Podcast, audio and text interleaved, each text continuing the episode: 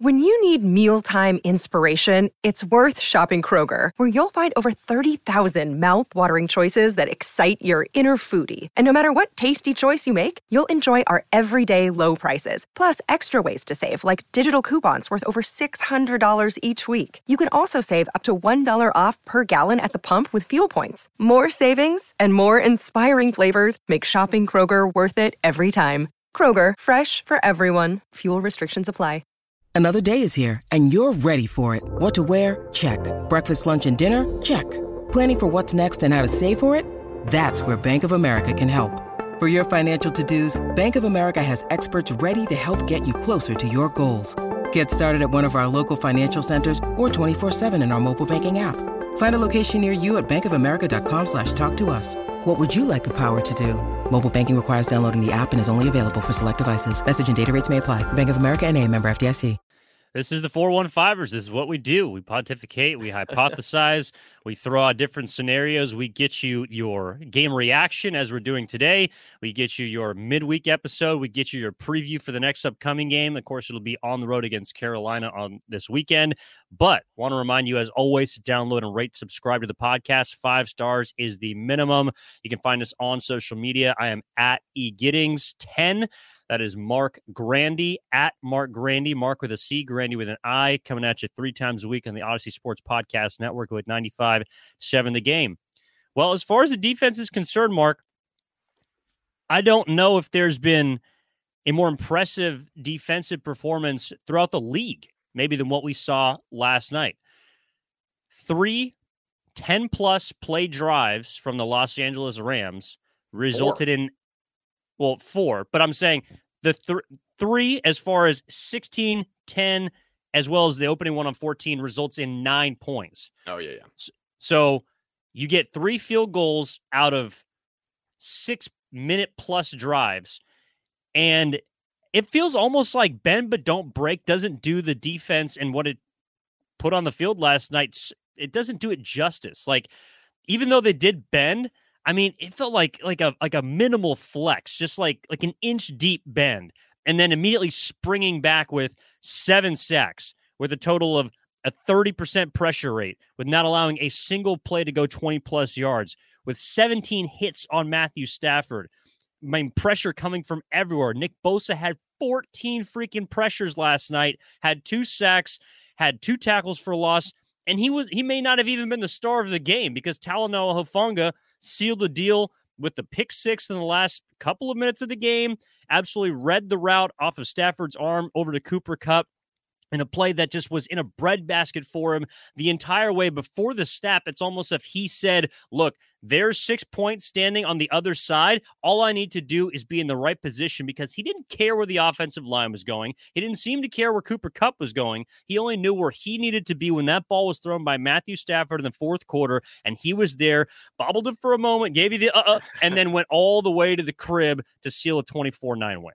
Oh yeah, it was a really interesting play because he's matched up there one on one with Tyler Higbee, I believe, was the tight end on that side of the formation, and it was just a simple wide receiver screen to Kupp. So Higbee is trying to run into Kupp's defender and and block him essentially as the ball is getting out to Kupp, and then you know he'll take it and probably gain 15 yards because that's what Cooper Kupp does. But Hufanga, he read the play as you mentioned, and he, he mentioned this in the post game. I guess it was just you know, film work. I, I, have watched enough film. I've seen them do this play plenty of times. They did it a lot earlier in this game. He said, you know, it was a key moment in the game. They were down by eight in the fourth quarter. They were just trying to get their offense back on track. And that's one of their bread and butter plays, just that simple, quick throw out to the right, a screen to your star receiver, Cooper Kupp, let him run for 10, 15 yards. And suddenly, you know, you got you got your offense moving once again. He read it once he saw his man, Tyler Higbee, kind of run into that blocking position, he said, "Okay, I'm I'm not staying with Higbee anymore. I am pushing this route to Cooper Kupp." And lo and behold, he beat he beats Kupp to the ball and he bobbled it for a second, but but had a pick six and ran all the way into the end zone. And Kyle Shanahan also talked about this after the game uh, on Monday night as well, saying it's a dangerous one to to jump on because if they're selling a fake, if Higbee, you know, maybe is is you know selling a block and then he breaks free, or Cooper Kupp, they're doing a, a little fake bubble and then they they run down the sideline. uh, Kupp could be wide open and all by himself, and it could result in a touchdown the other way. But uh, Hufanga was so confident in what he saw. I think that's what we're learning about him. He just he's so natural. He, he sees the game of football quicker than most people do, especially most second year players. He saw the ball. He trusts what he saw, what he's seen from the Rams through all of his film study and his film work. And he was willing to take that risk. And it certainly paid off because the ball was right where he was expecting it. And uh, he, he also said post game, which was kind of funny. Uh, I almost read it a little too quickly because I bobbled the ball and almost didn't catch it. Um, but he, he was able to to haul it in and had an easy pick six. So all the credit in the world to, to Talanoa Hufanga and the preparation to get ready for that moment. He was phenomenal. And then what's really, really strange, and this is what I saw uh, Josh Dubow from the Associated Press tweet out yesterday. The 49ers' last five pick sixes have come against either Jared Goff or Matthew Stafford. And all but one of them have been while they were quarterbacking the Rams. So last night, Hufanga against Matthew Stafford and the Rams, Jimmy Ward last year against Stafford and the Rams, Dre Greenlaw last year against Jared Goff and the Lions, Javon Kinlaw against Jared Goff and the Rams back in 2020, and then Fred Warner against Goff and the Rams back in 2019. So there is something about the Niners playing Rams quarterbacks, whether it's Goff or Stafford, and pick sixes. If I am Matthew Stafford, I am terrified of when they meet in SoFi next uh, next time coming up this season because it almost seems like the Niners are guaranteed a pick six in that one as well. Well, I'm sure they'd take it, especially uh, Talanoa Hufanga. Uh, our, our, own Lucas Alexander here at, at 95.7 The Game, your co-producer, uh, texted me after the game saying – the the Tongan Tiger is is what his his nickname yep. is on Instagram. I really like that nickname. I think that's pretty appropriate. Obviously, he is Polynesian, he is Tongan, and he is as quick and deceptive and intelligent a hunter, an apex predator as a tiger as he looked on that play and really looked throughout the entire game. Like he just has a nose for the football as do a lot of players on the 49ers defense.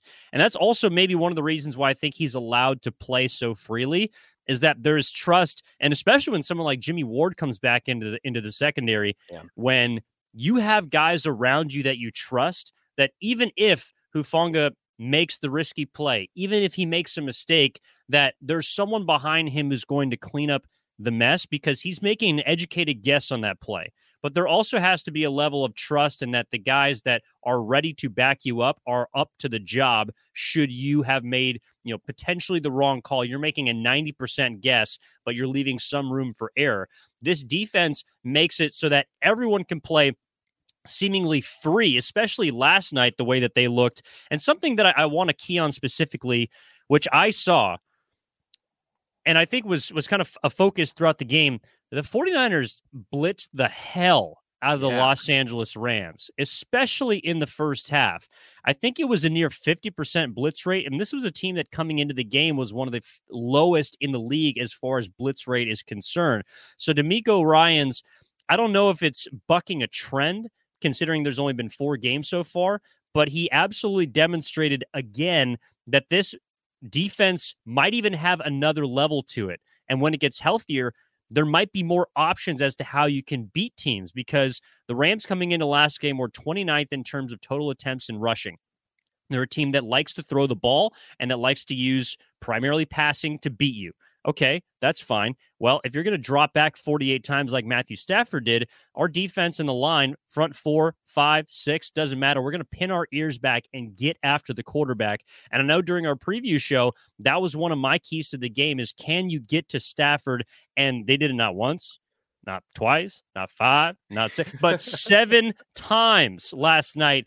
And so much so that it was difficult for me to keep track of who was picking up sacks because like Bosa had two, Ebukam had two. There was many different players that got into the backfield. And for Stafford, who by the end of the game was bruised and battered, his arm was all torn up. Like he looked like a guy that got into the trenches and walked out feeling very uneasy because of how difficult DeMeco Ryans and that 49ers defense made his night.